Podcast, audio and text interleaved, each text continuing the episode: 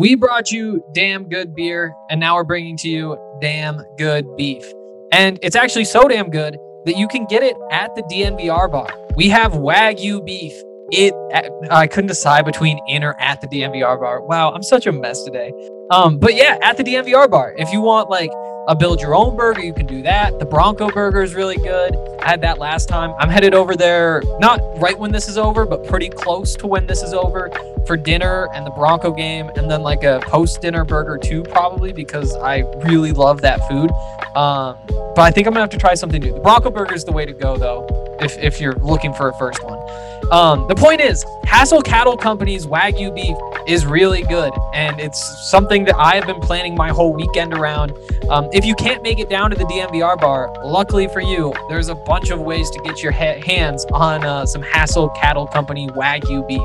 Um, so Hassell is a fourth generation cattle farm out of Texas. They ship everywhere. They call it blue collar Wagyu because you can pick it up um, wherever, regardless of... Uh, whether you have like the money that you typically need for Wagyu beef.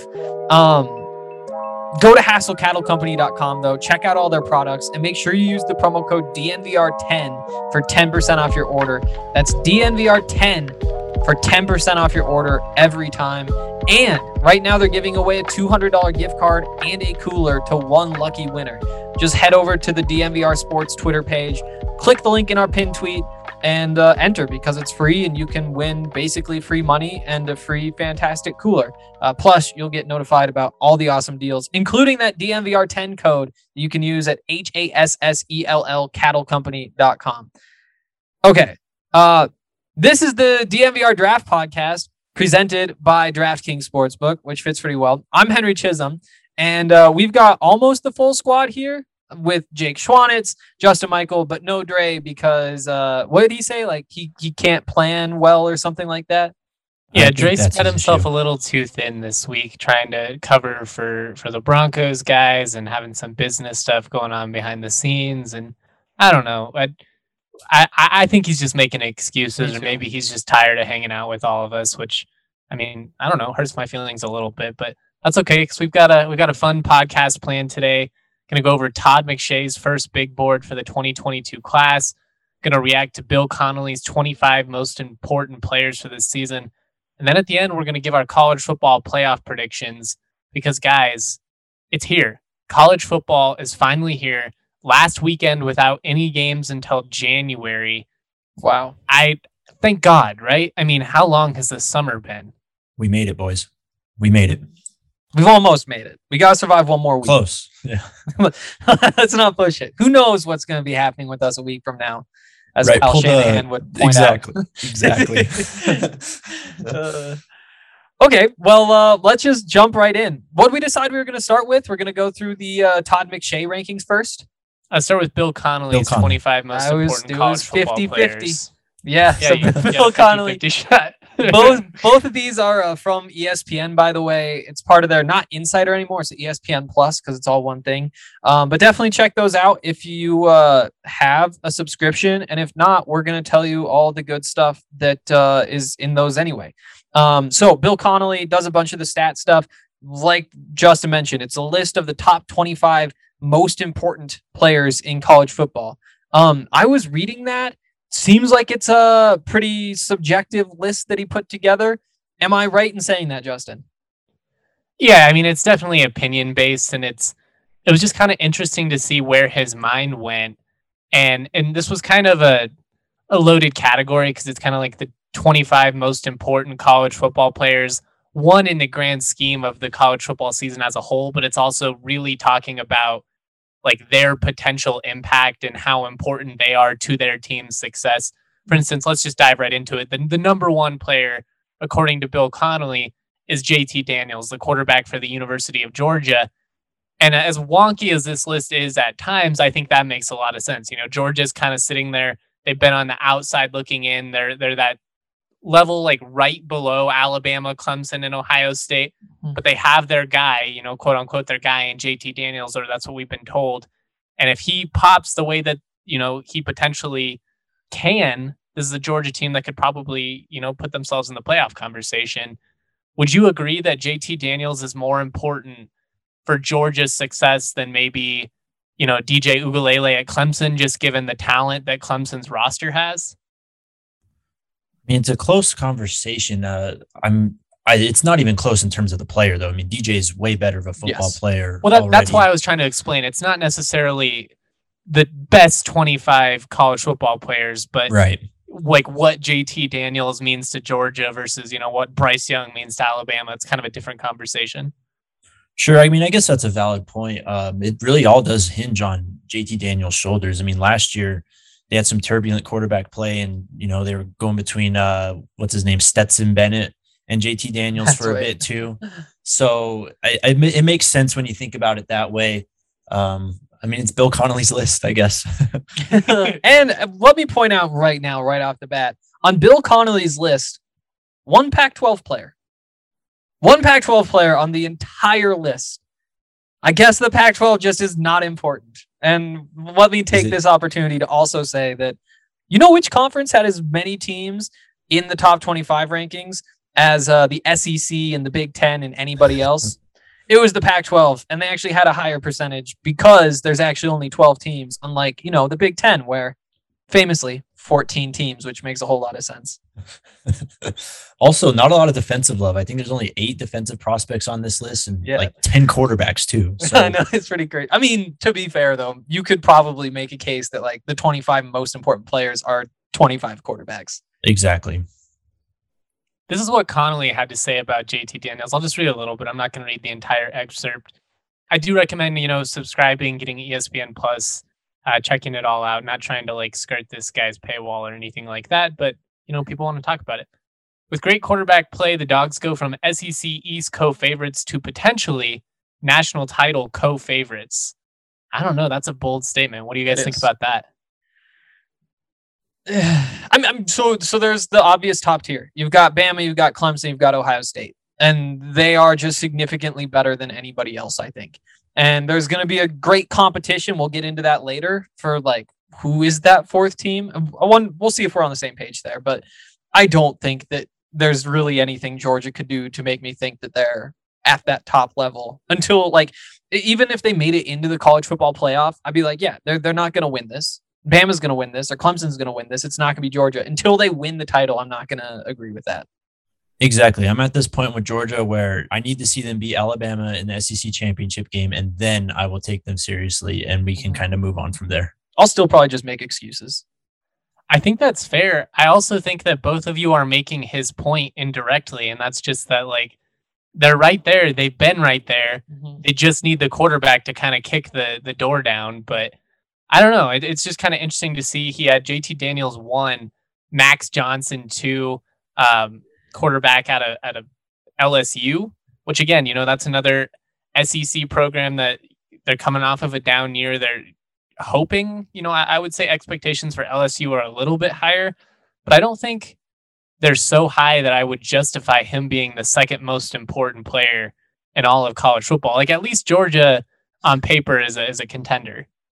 Mm-hmm. Right. And then you go down to six, too. He's also got A and M. We've already talked a bunch about A and M and how they're a potential team that could blow up. I mean, you could argue that whoever it is that starts, I mean, he's got Haynes King um, at number six in his piece, but you could argue that whoever the A and M starting quarterback is, is just as important as J T Daniels, right?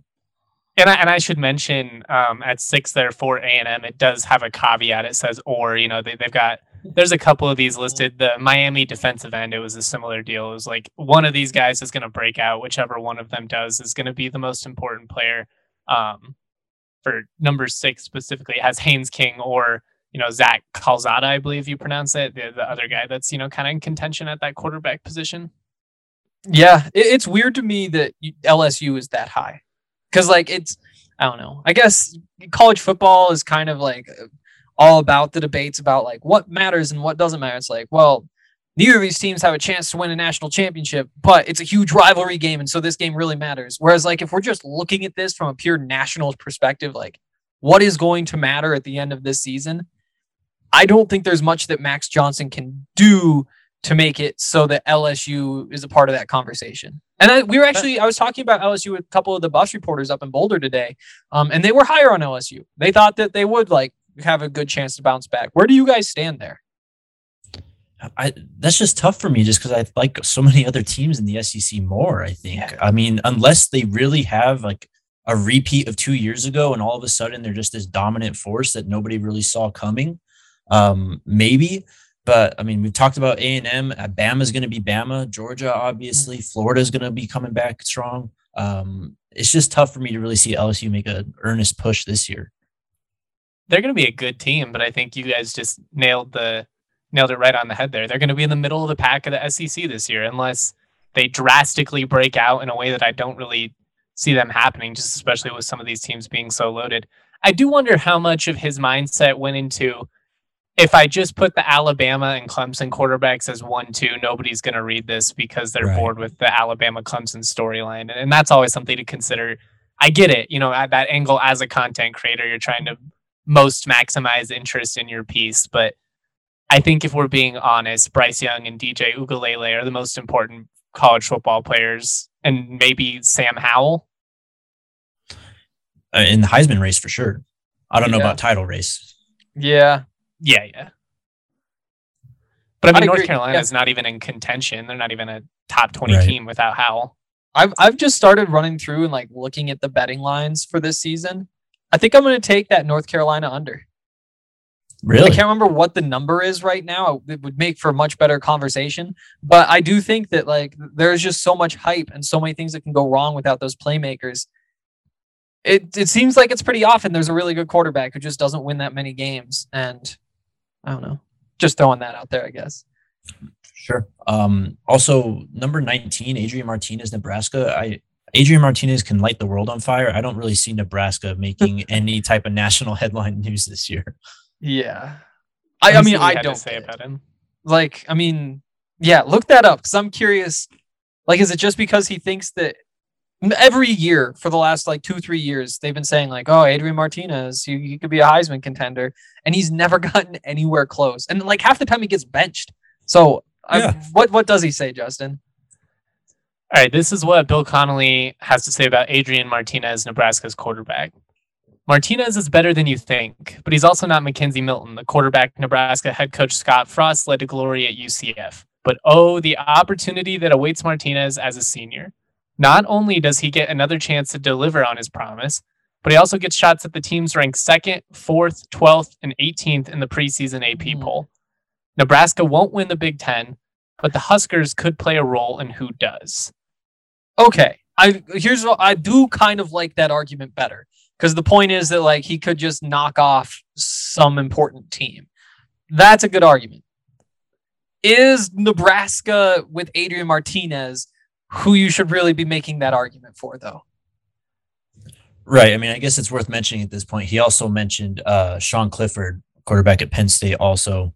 Okay. Um, but yeah, I mean, Nebraska's not even close, I think, in terms of Ohio State, even Penn State, Michigan. I mean, there's just uh, Wisconsin. It, they're, I mean, like we said with L S U, they're really just fighting for like mid-tier at this point.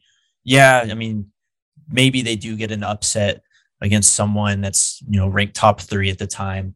And, you know, we'll make a big deal of that at the time and we'll look back in the season and go, oh, that was a cool game. But is this really a guy that's going to, you know, just carry a headline throughout the year?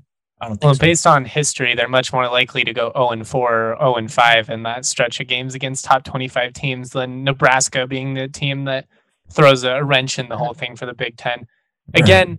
Shout out Bill Connelly. I love him. One of my favorite college football media personalities. He's a guy that clearly loves the game, but this one feels like he put Adrian Martinez in because Nebraska hasn't been relevant in a decade.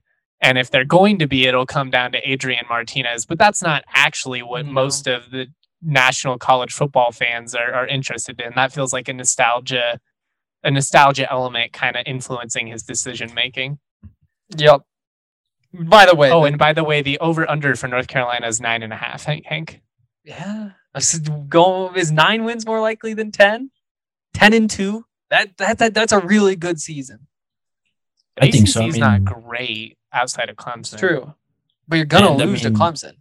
North Carolina's coming into the. They have a number ten ranking right now, which I I love so many things about that program, but ten in the country at this point, eh, losing the yeah. players they lost.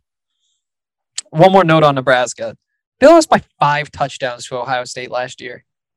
I don't know that this is the upset pick we need. Yeah, right. That's a pretty big gap. Yeah. Watch Nebraska come out and go like nine and three this year and just make us all look like a bunch of assholes. um, I'm gonna I'm gonna throw the uh, the one Pac twelve player on the list out there, Kayvon Thibodeaux, defensive end from Oregon. Uh, again, no idea how there's like no no more Pac twelve storylines. That's just it. Um, but yeah, I mean he's really good. You could see how. I mean, Oregon does have a path to the college football playoff. I don't think it's going to happen for them or any other Pac twelve team, but there's obviously a world in which it happens. You just got to almost run the table. You lose to Ohio State, win the rest, and they're going to be good. That, yeah, they play them this year. Um, I think that I, Kayvon Thibodeaux feels like a cop-out answer when you look at some of these others, you know, where it's like you he is going to be really good. He's going to get ten, twelve sacks at least this season, I think. What about the true freshman quarterback they're going to be starting? Maybe he's a little bit more uh, more important to the success. I don't know. I don't know. Just seems well, kind of lazy.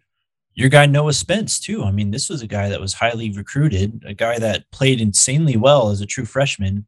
And I mean, he plays, I guess, a more versatile position. He's going to be making more plays just in terms of, you know, tackles and everything. Um, I don't know. That would have been meant, worth a mention, I think. I would think so, too. What other Oregon, names stand out here? Just real quick. Oregon, okay. They got to be the best. And, and we're going to get into our playoff predictions later, so we don't have to dive that much into it. But at least on paper, if there was a Pac twelve team to put some money behind, they would be your team, right? Over Washington? Yeah. Yeah. Washington. Just, U S C. Yeah. I think I'd probably even have U S C too. Just, it, that's just so hard to say given what we've seen from them recently. But Washington, just not all that explosive on offense. They just, they just, I feel like they have a ceiling. I think that they'll be pretty similar to Utah on uh, the, the, in the South Division. Um, with Oregon, though, I do think that if there's a team that can make a run, like they have the talent. Um, Ty Thompson, the true freshman quarterback, they really like him. They think he's like one of the next up and coming big stars of college football. And this would be pretty quick for him to put all that together. But you know, he's got a good running game. They're good in the trenches. They can make a run.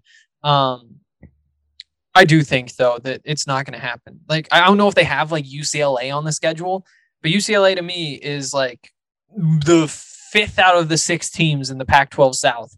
And they can also just put up a bunch of points because there'll be one game where the quarterback doesn't turn the ball over like three times. And that's just the way the Pac twelve goes, is somebody gets super explosive one week and then ruins the season for the entire conference. Right. Anybody else stand out to you? Some running back love on here. I mean, they've got Bijan Robinson, Texas. Breece Hall makes the list. Um, I think, I think yeah, Isaiah Spiller. Yeah. I'm skipping to a receiver.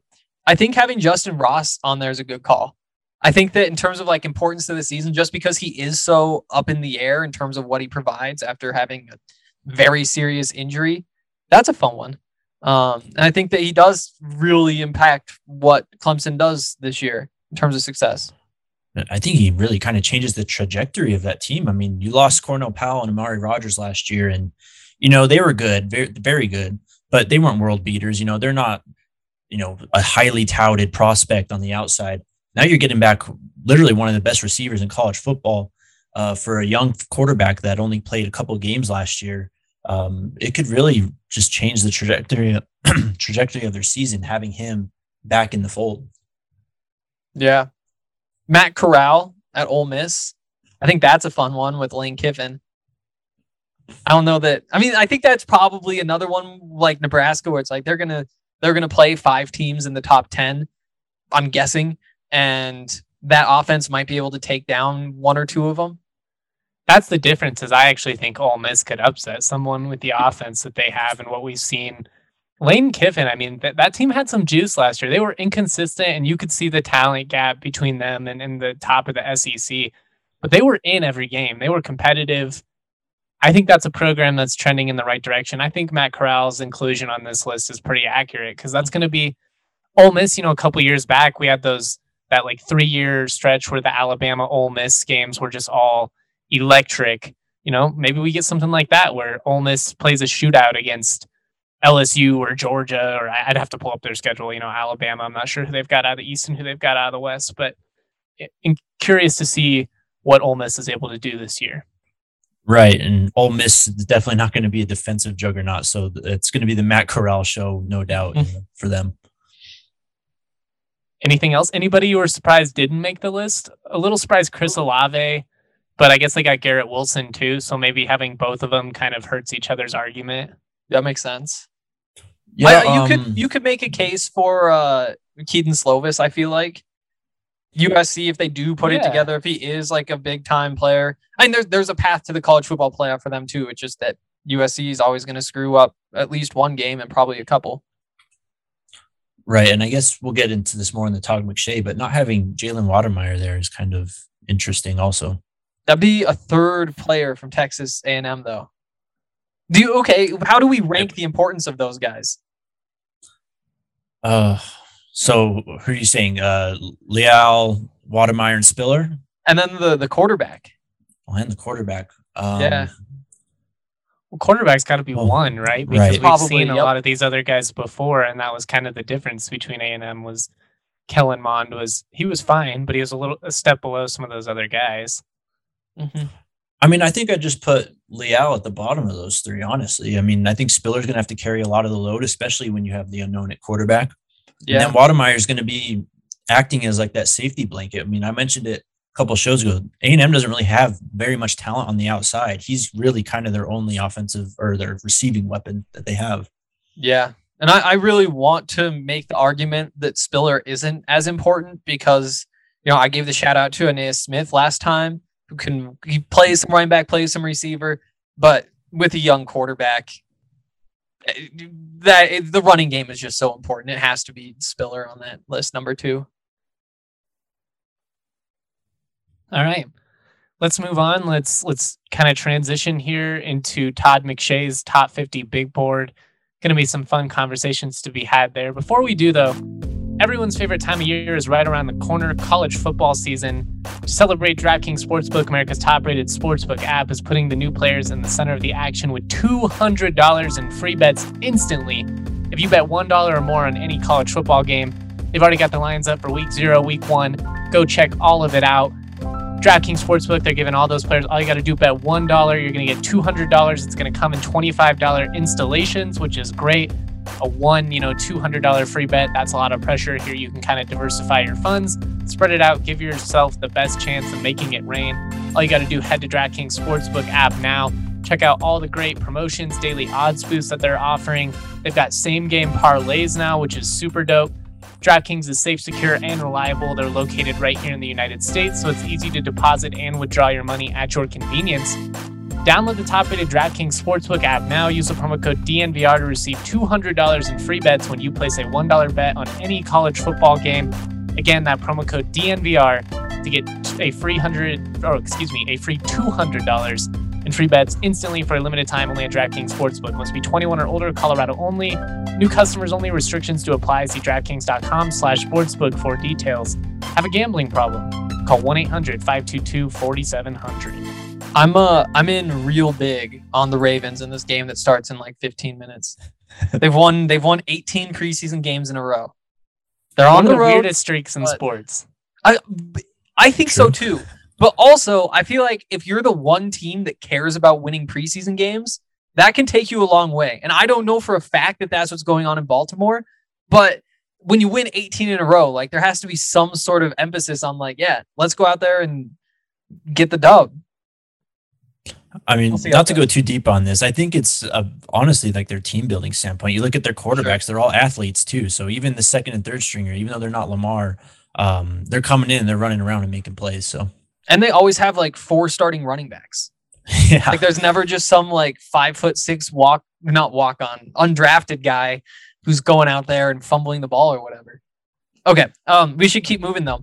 Green Mountain Dental Group is incredible. It's uh, one of our longest standing partners. They've been with us for as long as I can remember. Uh, and we've had a bunch of our listeners switch over to them over the years, make them their f- permanent family dentist. Uh, we've also had a couple of our coworkers head out there as well.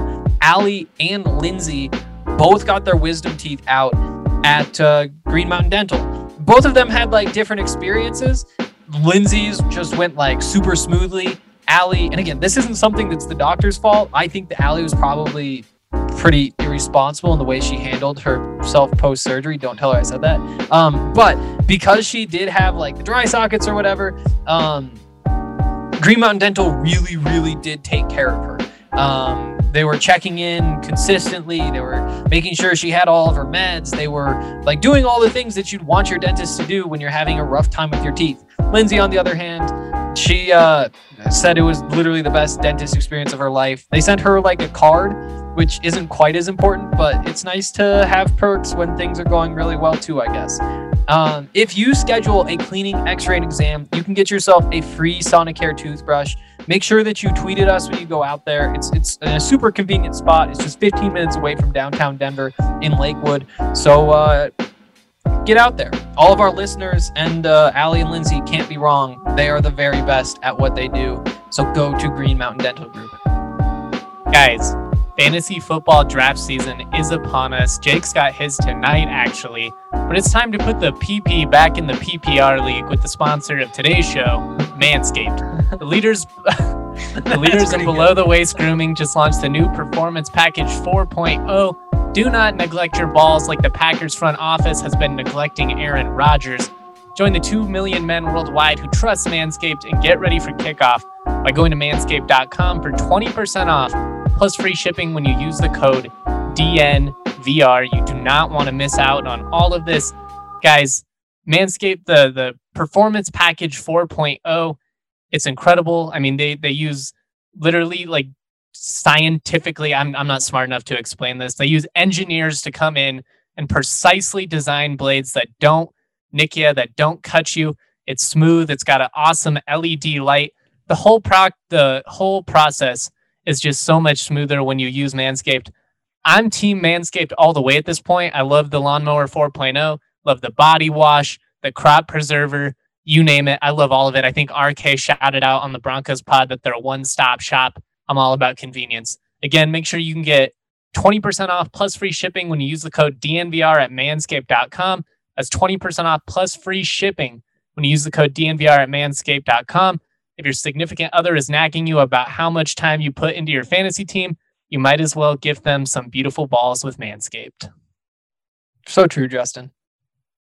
Okay, I was. Uh, I hope. I hope your mom wasn't listening to that one, guys, or uh, your grandma, or whoever else might have walked in the room. um, let's uh, let's get to this uh, top fifty big board from our guy Todd McShay over at E S P N. I actually ran. I didn't run into him. What happened was he was out at the Oregon C U game when I was there.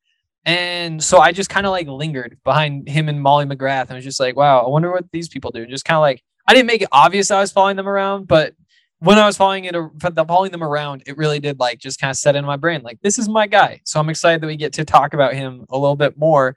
Um, first of all, his number one prospect in the twenty twenty-two draft, Spencer Rattler, the quarterback from Oklahoma. I mean, does that surprise you guys? Honestly, no, a little. I mean, there's a, really? All right. Well, why? Yeah, I mean, I think there's still legitimate questions about his game. Um, also, just about his frame in regards to, you know, just how small, not how small he is. I mean, he's just on the smaller side. Little thin, um, yeah. He, he just doesn't feel like a slam dunk number one prospect to me at this point, um, especially when you have guys like uh, Kayvon Thibodeaux. I mean, Derek Stingley, just some highly touted defensive players. Um, I mean, it's not shocking, I guess, but I was just a little surprised to see it. Yeah, I, I to me, there's, I don't even know, like four or five quarterbacks, maybe even more than that, that if you want to make an argument for that being the best quarterback in this class, I'd listen. And to me, Spencer Rattler is one of those guys. And even though he'd probably be a little bit lower down my board, probably like the third quarterback. I haven't thought through these rankings recently, but probably right around there. I, I'm not going to hate too much on having him number one. I mean, they're we're, they're definitely banking on Rattler taking it to the next level, right? It's it's all on presumption here, and we'll have to see. I mean, there's some things you see out of Rattler that you really like. He obviously has a big arm, not the most accurate guy at times. The, my biggest problem with him is his decision making, which is just really erratic. We see him get frustrated. There were a couple of games where it's like he throws a pick and then he just compounds on it and he tries to force it more, and instead of you know, going down the field and getting a scoring drive, he just doubles down and gets another pick. There are quarterbacks like that, you know, that just can't seem to get out of their own way. They have the skill set. We'll have to see. I was a little surprised he was behind Sam Howell. He, I don't know, just based on what we've already seen at this point, but I think Jake nailed it just in terms of, you know, Kayvon Thibodeaux, Hank's guy at Oregon, or Derek Stingley. Like, there are people with really high N F L ceilings, and I think probably higher than Rattler's, but it's a quarterback league. Yeah, I think that sums it up pretty well. Um, let's let's just start by running through where these quarterbacks are, and then we can kind of move on to the rest. So number one, like we said, Spencer Rattler. Number two on the big board is Sam Howell from North Carolina. Not much of a surprise there. We'll talk more in a second. But um, from there, there's a bit of a jump down to number seven with Malik Willis from Liberty. Uh, from there, you've got Kedon Slovis from U S C at number eleven. Um, Desmond Ritter, uh, number nineteen at Cincinnati. Um, Carson Strong is next up at number thirty-one, and that rounds out all of the quarterbacks on the list. Um, any, any omissions there? First of all, anybody you think that should be in this top? What is that? Is that six quarterbacks? You're going to make me say it, huh? I'm, I'm going to make you say it. Where's my boy, Phil Dracovic? Man? Come on. Come on. I was going to say it too. And I, then I was just like, nah, I got to let Jake do it. Who do you bump off? Honestly, I don't know why Kedon Slovis is a top ten prospect at this point, or top eleven prospect at this point. Um, I've got legitimate questions about his arm strength, just in terms of me being able to make all the throws. Um, we talked about this a bit earlier. Um, he does like play the position very well, right? He's got a good feel for it. He finds the open man. Um, but it's just those top end traits. I don't think that's something that really gets him to eleven overall, but this is something that I think McShay's kind of fallen victim to. I mean, a couple of years ago, he had Nate Stanley like really high, and he ended up going undrafted last year, I think. So, yeah, I think that that's a good call. I've I've been out on Kedon ever since Pac twelve Media Day, just because, as I've been saying, he's just kind of a little fella. I thought that, you know, you see six three and whatever he weighs, but when I looked at him, he is not that big. And if he is not that big, I've, no, you, you don't have it then. You're you're lacking the speed. You make some bad decisions. The arm strength, I guess, is there, but I, I, I, you just need the size for me to believe the arm strength, I guess. I'm going to hear he's a little fella every U S C game I watch this season now. Every, they're going to be like, Kedon Slovis. I'm going to be like, oh, what a little fella. He is a little bit. Watch him when he's out there. I need to like really lock in this year, because I didn't notice it before, but that is not a, not a big man. I was excited that Carson Strong made the list. I mean, obviously, I've been really high on him for quite some time now. I would say right now pretty confidently that Carson Strong has a lot better N F L potential than Kedon Slovis does, just based purely on arm strength alone. But again, you know, it's Slovis feels very Trevor Siemian to me. Like, I feel like he right. could, in the right situation with the right talent around him, lead a team to a pretty successful run. But is Slovis going to be the guy that makes the big time throw that, you know, separates that offense from somebody else? I have a hard time seeing it. And that's why, you know, number eleven, like, it'd be one thing if he would have came in at like thirty, like around where Carson Strong is, but eleven, I don't know. Yeah. And I will say, I think Jayden Daniels should be on this list. He's just so talented. And I'm, I'm not surprised that he's getting slept on by Todd McShay. Although, no, actually I am a little bit. I like Todd McShay. I have high standards for him, but Jayden Daniels, he's just, he's, he's what you want for the modern N F L. And I think that by the end of this process, people will kind of come around. Overall, this list, I think this has to make us all feel good, right? We all have a few guys on here. I mean, Drake London's on here. Um, we have uh, Dre's guy, Malik Willis, at seven. Um, I mean, Justin already said his dude, Carson Strong. So I don't know. I feel pretty good after seeing this. I don't know about you guys. It's a lot of guys we've been talking about. That's definitely true. I mean, you see Hank's guys on here. You see Dre's guys that got a couple of years. We are missing Dracovic. Um, no Nate Landman, which I guess he's probably not a top fifty yeah. prospect, but just not good N F L. I think when healthy, he's at least in the conversation. Um, Trey McBride, though, from Colorado State, our guy, Team D N V R, coming in at number twenty-seven overall and the number one tight end on his board, which may be a little bit surprising to people. I mean, we've talked a lot about uh, Kohler at Iowa State and, and Wademeyer at Texas A and M.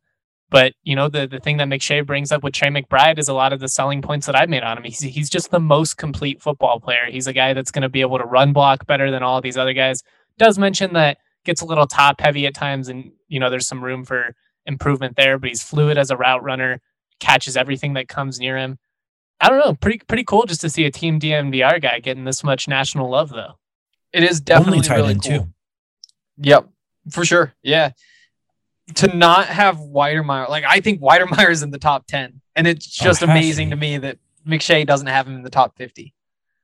Yeah, the fact that he didn't make the list was definitely weird. I mean, I love Trey. Yeah. Trey's my guy. I will confidently say Trey's as good as any tight end in the country. If you want to say those guys are the best tight end, I understand your reasoning. They're ballers.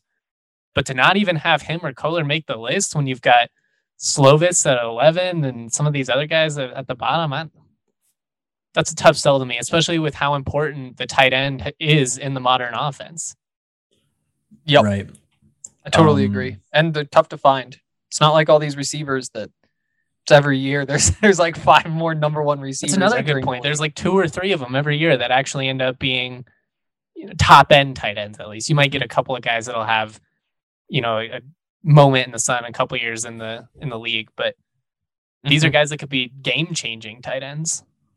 Also, I thought it was interesting. He had George Pickens at forty-seven, a guy who's not even going to be able to play football this year. He still has in the top fifty. So I mean, yeah. he's very talented. I get it, but just interesting. That's a name that stuck out to me too. And I didn't, I didn't come up with anything. Like I wasn't sure. I was thinking like, yeah, he's got to be higher. He's George Pickens. And I thought, well, he's got to be lower. He's not going to play any football. And so maybe that means that forty-seven just kind of is the right spot because he's a really good player and we're just not going to see him. Right. Have we, have um, we seen anything like that recently? Cause Jamar Chase, he didn't miss a season. Did he? No. Well, I mean, he didn't play last year. That's but, I mean, right. That, that's what it was. That, but that first season was just so crazy with him and Burrow that, I mean, we all just kind of passed that on. I mean, we yeah. all got it, I guess, when he opted out. So it wasn't, wasn't a big surprise. Would Bosa be in that conversation? Because, I, I mean, he wasn't, he was like sort of injured, but I think he mostly just sat out. I don't think it was an instance where he couldn't have played if he didn't want to. That was like first or second game of the season too. So that's, yeah, I think that's a fairly good comparison. I mean, I don't, I don't know though. I mean, he's got the, you already knew what Joey was at that point too. So, and Nick already flashed dominance the year before. So maybe uh, the thing is just Pickens at times, I don't even know if he was the best receiver on Georgia. I mean, Kerris Jackson was on fire in multiple games last year. So uh, I guess that's just my biggest issue with that one. I think is, is Isaiah Spiller on this list? I don't think he's on here. He is not. And I don't know. I think I'm Brees probably Hall the made it lowest at thirty-eight, here. But yeah, I think Byron I'm probably Williams. the lowest on uh, on uh, Spiller out of all of us. But but I still think that like he he just fits the N F L mold so well. Like like my complaint about him is he's just not super explosive for college football. And I mean he's he is very explosive, but just in terms of like being a t- top three running back in the country. You know, it's a lot of like thirty carries for one hundred fifty yards, and you're happy with that, but maybe not some of the top end stuff. And I, I just figured that played so well in the N F L. Surprising to me that he's not on there. He feels like he feels like Monte Morris to me. If you're a Nuggets fan, hmm. maybe you'll get this comparison, just in a sense that he checks all the boxes. Like Monte Morris might be the best true point guard on the Nuggets if we're talking about fulfilling the duties of a point guard, but he's not the most explosive. You know, he's not going to kill you from three point range. He's not going to throw a crazy dunk on you, something like that, mm-hmm. but he checks all the boxes, and that's Spiller with me. There are traits of other running backs that I like more, But he just, you know, like Henry said, he just, he checks all the boxes when it comes to the N F L. You could put that guy in just about any system and he's going to go for a thousand yards. Yeah. Um, not a lot of edge love I'm seeing either. I mean, of course you have Kayvon Thibodeaux right at the top, um, but you got Adam Anderson at twenty-three and then Aiden Hutchinson at forty. I mean, I guess Nick Benito would be considered edge also, but um, just not as deep as I guess, or, or Todd McShay doesn't think it's as deep as we all originally thought. Yeah, I do. I mean, definitely worth noting all that stuff, but I do think that there's going to be a lot that changes during right. this draft. And I think that on this all just kind of leans toward the skill position players. Like there's not many offensive linemen on here either. Um, I, I wonder if that's just like a little bit of name recognition playing into these lists early on. Yeah, I think so. I mean, once you kind of see these guys go against each other, I guess is really when they start to, you know, boost their stock and everything. Um, but yeah, I noticed that also not a lot of offensive tackles in a league that has really prioritized offensive tackles in the first uh, round the past two years. Not many options. So a couple months from now, I'm looking forward to coming back to this initial first list and just kind of seeing where the, the greatest movement is, you know, which, which one of these quarterbacks kind of separates themselves. Maybe it is Rattler and not that much changes at the top, but you know, likely this list is going to look a lot different at the end of the season than it does right now. Um, I don't know. Any other thoughts on this before we kind of give our college football playoff predictions and wrap up the show? Um, real quick, Iowa State got quite a bit of love. I mean, they had two defensive prospects, Mike Rose, inside linebacker, uh, Will McDonald, defensive end, uh, thirty-six. And then of course, Breece Hall. So just thought that was interesting. Yeah, that is worth noting. Not a ton of Bama or Clemson guys either. Just right? If we're looking at the top fifty, like there's a lot of O U guys on there. You mentioned Iowa State. Cincinnati even has like four guys in the top fifty, but Bama and Clemson a little bit, you know, a couple guys each, but it's not like they dominate the list. Yeah. Those are schools you can just kind of wait and see though, right? I mean, as soon as there were like three games in, it's just like, oh, well, this guy is obviously a first round talent. So yeah. And I and it seems like Those those top tier teams, they lost a lot more of their team than a lot of the other teams did. I mean, the Pac twelve is basically like every team returning everybody because not many players left for the draft because they aren't seen the same way that Alabama and all those schools are. So I think maybe having some new faces in there, it'll, it'll definitely be fun, but it probably means that there's more guys toward the end of the year we're talking about. Is Jayden Daniels the Pac twelve player you're most excited about going into this season? Um, we'll say non-buff. I, Jarek Broussard is just yeah, not favorite. Yeah, the non. Totally different world. Just so fast and so much faster now. But yeah, I think non-C U, I, I'd have to go with Jayden Daniels as he was last year. And he's fast. He's so yeah. fast. He makes fast people look not fast. Uh, Jarek makes Jayden Daniels look slow. But yeah, I think uh, Jayden. That that whole Arizona State team is just going to be the one to watch this year because I thought they were the best team last year.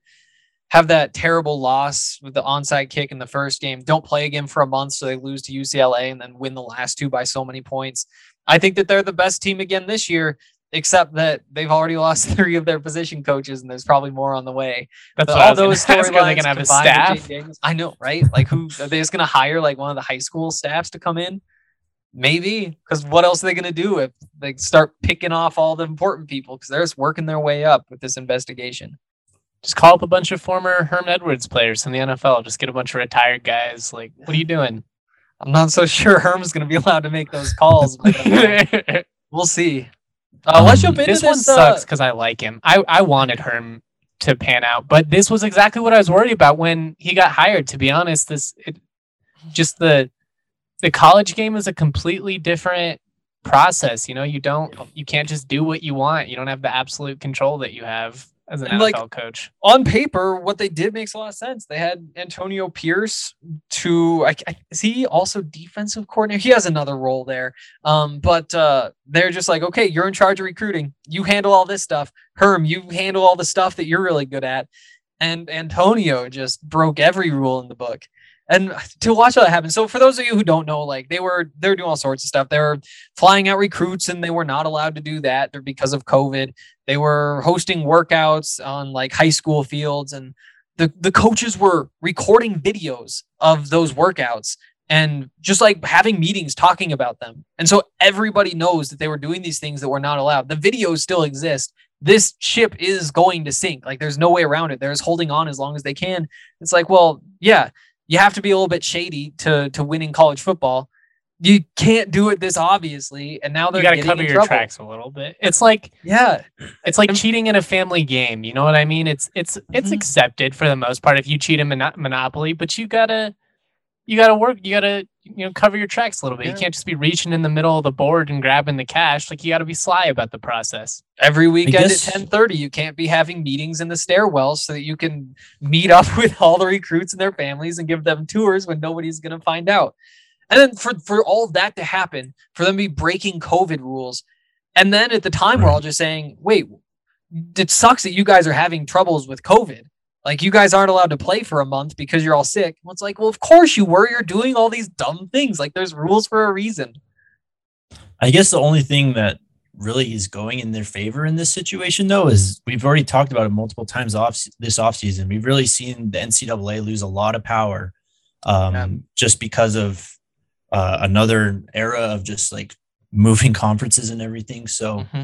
uh, who knows, maybe they're the first team to kind of just get a pass because no one's ever really there to like slap them on the wrist or anything. And the other thing is decisions don't come for two or three years typically.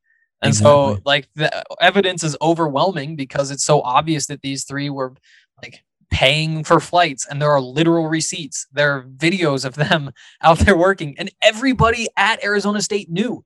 And so it takes one or two people being willing to talk. And there are a few people who said that they didn't get what they deserved. There's a former offensive lineman, I can't remember who it was, not Nick Mangold, he's still playing, but but somebody like that who's saying, I was working this program, I should be the offensive line coach. And now he's just going and telling everybody to listen that they were cheating the whole time because they made it so obvious. And so who knows if this moves quickly, and that's why they've had to put a few position coaches on administrative leave. But I don't know. It's a... Yeah.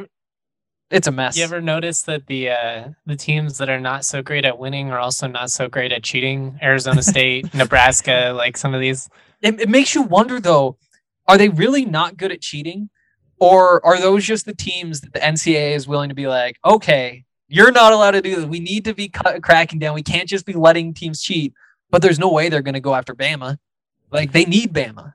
Right. So college football I've, I've isn't fun if Ohio State, Clemson, and Bama and Oklahoma are getting popped every other year for recruiting violations. It's right? Like in basketball when they pop Creighton, but like Kansas go year exactly. after year after year. Yeah. It might be. I think you're on something there. It's probably a mix of that and they're bad at cheating. Duh. Let's move on, though. So who is going right, to the college football playoff?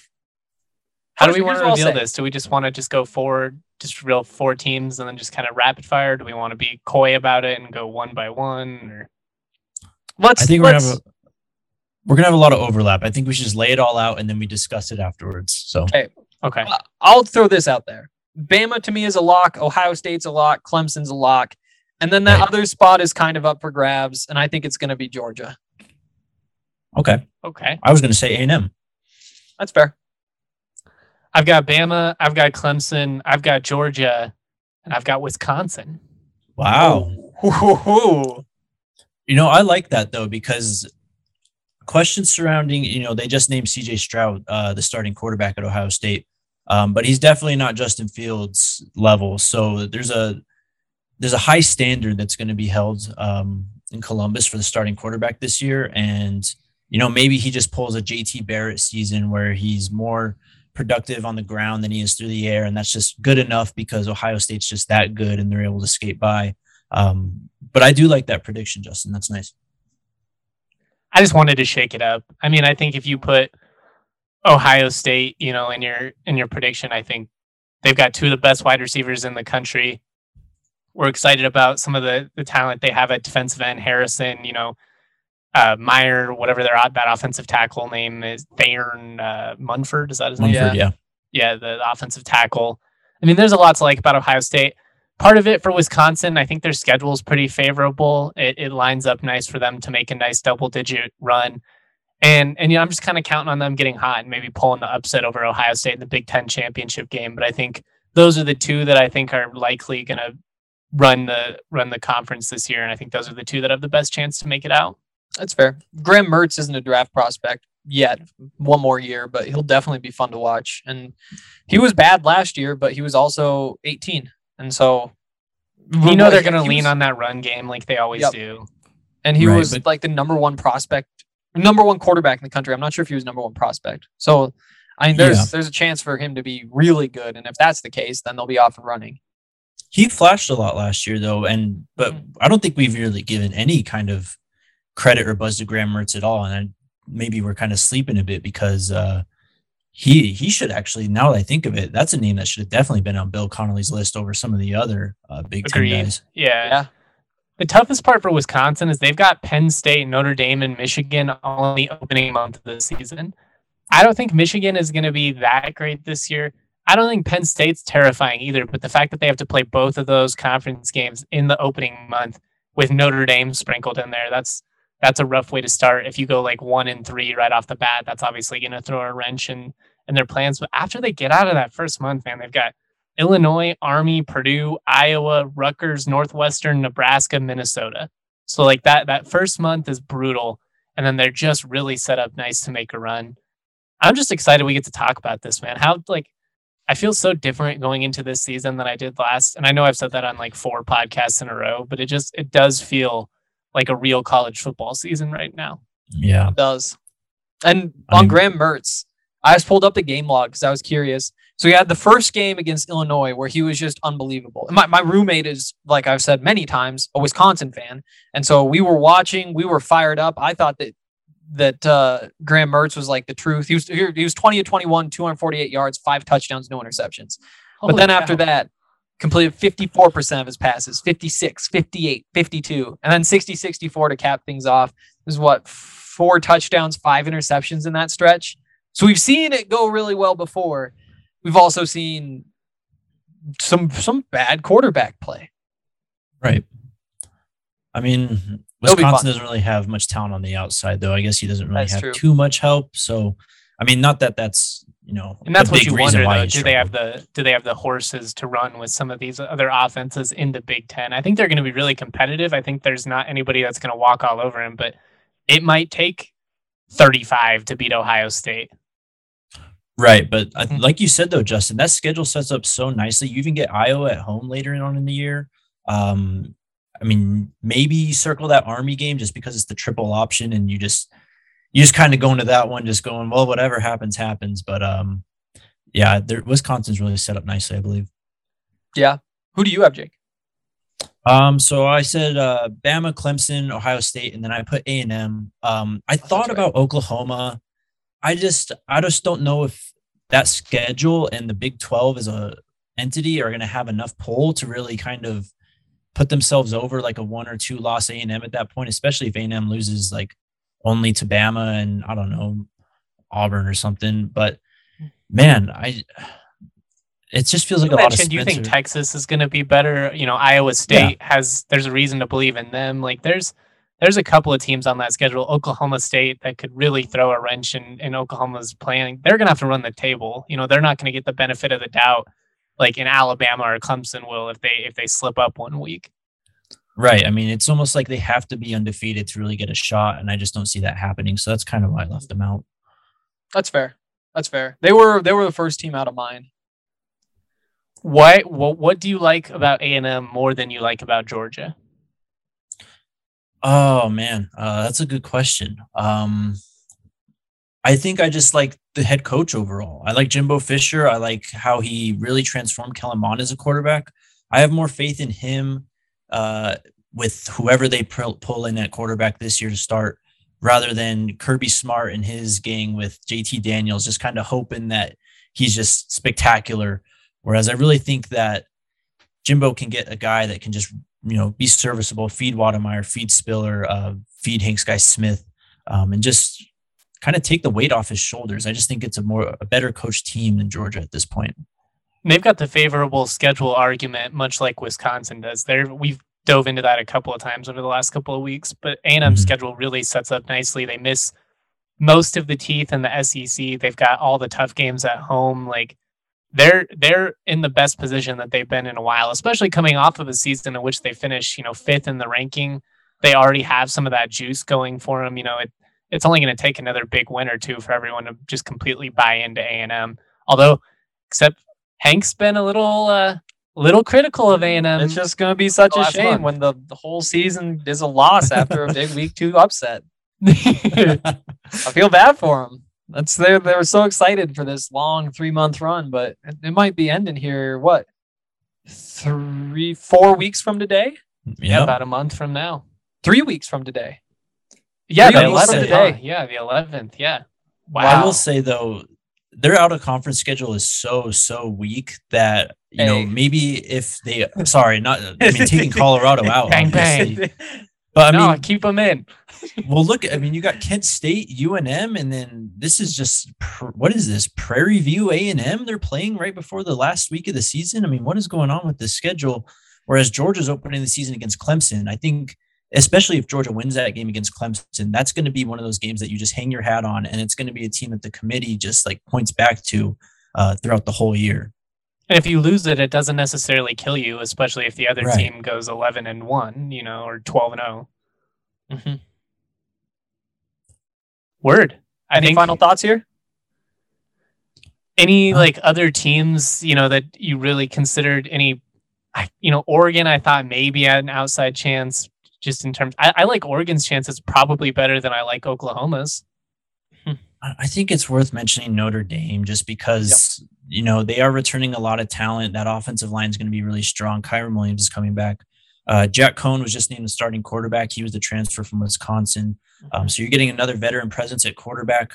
Uh, the schedule, it's brutal, but man, if they can run the table, they're definitely in the conversation. I will say that uh, there are two teams that I didn't consider, and those are Iowa State and Cincinnati. Cincy, I wanted to just so saying I don't think it's gonna happen. The tough part with Cincy is like, even if they run the table, is it enough? It's fifty fifty if you run the table, and that's that's a tough position if we're talking about putting like bold proclamations. They're gonna make the playoff. That's counting on a lot of things to go your way. Mm-hmm. But if we're talking about a team, I think I would like to see Cincinnati make the playoff more than any team in America this fall. That's fair. It'd be a hell of a lot of fun for sure. But I mean, you know, if an undefeated Cincinnati is going up, I already kind of talk shit about Oklahoma, but if they're going up against an eleven and one Oklahoma and an undefeated Cincinnati, it's Oklahoma every time, man. I don't know, man. That since he's got some talent on defense and in they the do. trenches, that's going to line up well. You've got your veteran quarterback coming back in Ritter. I like what they, I don't, I'm talking myself into it. I think logically you're probably right, but I just. Don't let your dreams be dreams, Justin.